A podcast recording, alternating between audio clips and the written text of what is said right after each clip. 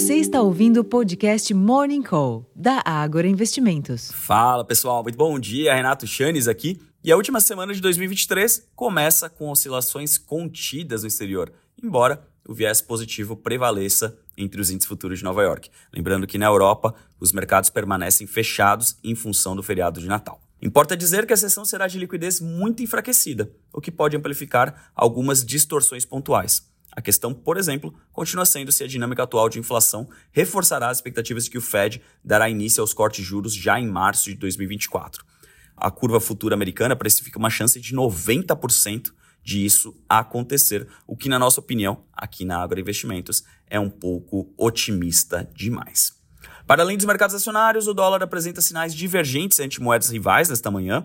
Os contratos futuros de petróleo oscilam perto da estabilidade e os preços futuros de minério de ferro subiram pela quinta vez consecutiva em Singapura, superando a fronteira dos 140 dólares a tonelada, no nível mais alto desde junho de 2022, sugerindo que os esforços do governo chinês para conter o declínio do mercado imobiliário nos últimos meses podem estar sim funcionando. Por aqui, a sessão deve ser de ritmo mais lento também, pois além da liquidez reduzida, a agenda de indicadores será bem escassa. Nesse sentido, o desempenho dos mercados internacionais e o comportamento das principais commodities devem determinar um rumo mais positivo para a abertura dos negócios, pelo menos. Em termos de agenda, aqui no Brasil, a agenda conta hoje com o resultado do IPCS na terceira quadra de semana de dezembro, o Índice Nacional de Construção Civil fechado do mês e a sondagem da construção, todos ainda antes da abertura dos negócios, às 8 horas da manhã, divulgados pela Fundação Getúlio Vargas.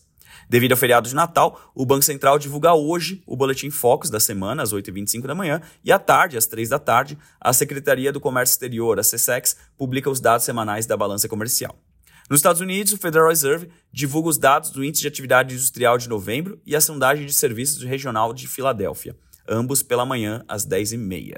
Logo depois, às 11, a S&P publica dados de preços residenciais e o Fed de Dallas divulga a sondagem industrial ao meio-dia. Como vocês podem ver, realmente carecem direcionadores maiores para os mercados. Então, agora pela manhã, essa forte alta do minério de ferro deveria dar algum amparo, principalmente para a Vale e as demais siderúrgicas, assim como esse desempenho positivo entre os índices futuros de Nova York possa ajudar de maneira generalizada os ativos domésticos. Lembrando que os treasuries, né, as taxas de juros americanas, também estão recuando, o que também é um bom indicativo para o nosso mercado, mas a liquidez mais restrita pode fazer com que as amplificações não necessariamente sigam a regra. Então, muita cautela nessa semana. É uma semana de ajustes no mercado financeiro. Então, para quem quiser operar de curtíssimo prazo, eu sugiro acompanhar rigorosamente os pontos estabelecidos pelo nosso time de análise gráfica. E para isso, fica o convite, acessa agora daqui a pouquinho nosso Morning Call no YouTube e também à tarde o Trade Insights.